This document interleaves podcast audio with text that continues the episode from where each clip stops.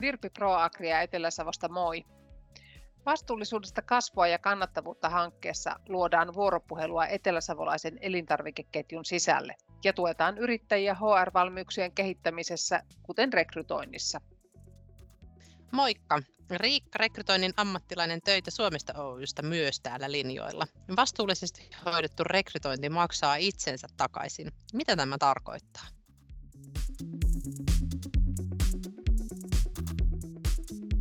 Ja seuraavaksi mennään työpaikkailmoituksen laadintaan. Mitä siinä pitää ottaa huomioon?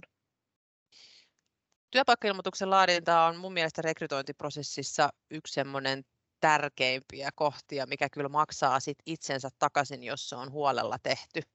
Ja sehän on kohtuu helppokin totta kai sit toteuttaa, että jos se ensimmäisen vaiheen tarpeen määritys on tehty huolella, niin sitten on helpompi rupea laatimaankin sitä työpaikkailmoitusta.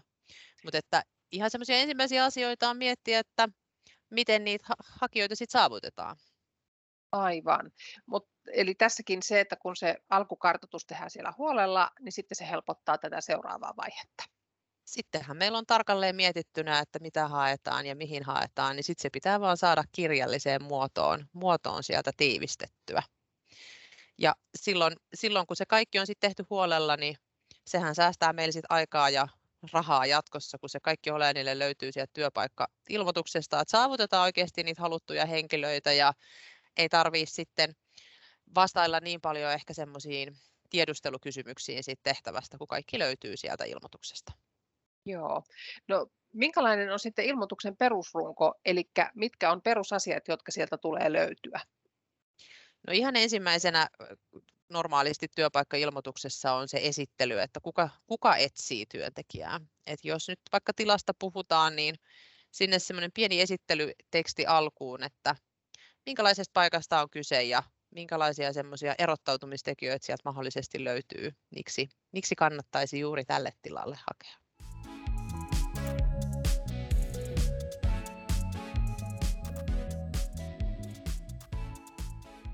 Seuraava, seuraava asia on sitten, sitten tämä, että mihin tehtävään, mihin tehtävään ollaan hakemassa.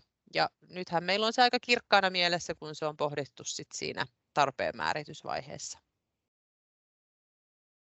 Et toi, kun se on, se on tarkkaan tehty se kuvaus, niin hakijatkin sit tietää, että minkälaisesta tehtävästä on kyse ja se kertoo jo vähän sitten odotuksia siitä tehtävän osaamisesta tai niin kuin hakijan, hakijan osaamisestakin sitten, että mitä, mitä pitää olla, että selviää siinä tehtävässä.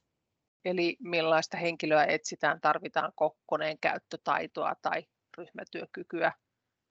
Kyllä, ja sanotaan, että jos siellä nyt on erilaisia välineistöjä käytössä ja hakija, hakija lukee niitä ja ne kuulostaa ihan hebrealta, niin sitten tietää, että pitää ainakin rupea selvittelemään, että mistä on, mistä on kyse, mutta se on ihan, ihan hyvä, että on semmoinen vaikka peruspäivä, peruspäivä kuvattu yleisimmät tehtävät, mitä siinä arjessa, arjessa tapahtuu jatkuvasti ja mitä ekstraa siellä saattaa olla. Ja sitten päästään just siihen, että minkälaista henkilöä etsitään, että minkälaisia ominaisuuksia, ominaisuuksia tarvitaan, että avataan vähän vähän sitä toivetta. Ja pidetään tässäkin edelleen se niin kuin maltti, maltti, että ei etsitä niitä superihmisiä, vaan että mikä, mikä on se realistinen taso siitä henkilön osaamisesta ja totta kai sitten, että minkälaista persoonallisuutta toivotaan.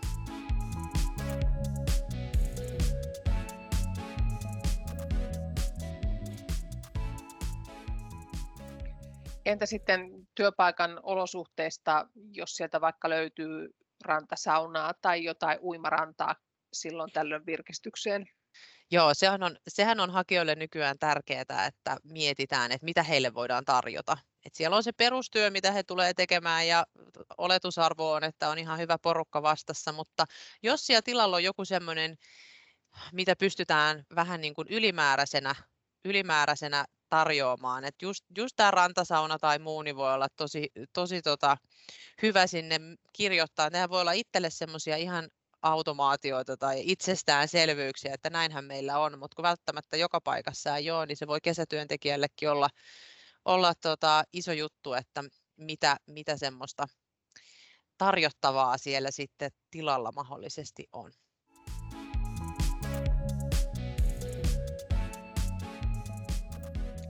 Entä sitten nämä työsuhteen perustiedot, jos ajatellaan palkkausta ja työaikaa?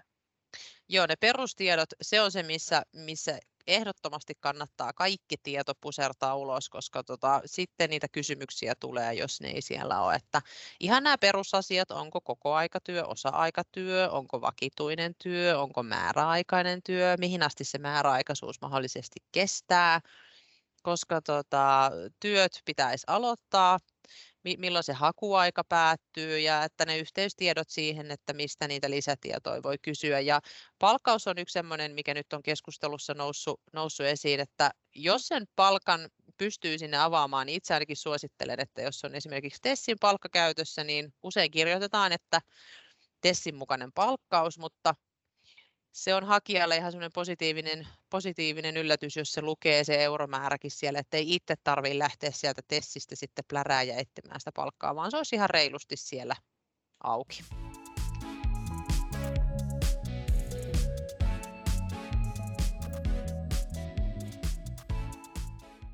Tässä oli nyt aika monta asiaa, mitkä kannattaa avata siinä työpaikkailmoituksessa ja ne voi avata hyvin monella tavalla ja itse jotenkin ajattelin tästä kertomastasi, että, että jos se tuntuukin vaikealle ruveta yhtäkkiä kirjoittaa sitä työpaikkailmoitusta, niin eihän sitä ole pakko tehdä itse, vaan siihen voi ostaa ammattilaiselta apua. Kyllä, ja se on kumminkin ihan omanlaisensa homma lähteä sitä kirjoittaa, että jos, ei, jos se kirjoittaminen ei tunnu luontaisesti mukavalta, niin suosittelen kyllä sit miettimään, että joku sen kirjoittaa, sit, joka niitä ihan ammatikseen tekee, koska se on kumminkin silloin todella suuri vaikutus sillä työpaikka-ilmoituksella siihen, minkälaisia hakijoita saavutetaan ja miten se prosessi siitä sit eteenpäin jatkuu. Ja se on markkinoinnillinen erottautuminen kyllä, että jos on hyvin kirjoitettu työpaikka-ilmoitus, niin kyllähän se vetoo siitä hakijoihin. Aivan, löydetään helpommin ja nopeammin oikeanlaiset tekijät. Juuri näin. Hyvä, kiitos Riikka. Ja seuraavassa jaksossa syvennytään markkinointiin, eli kuinka hakijat löydetään.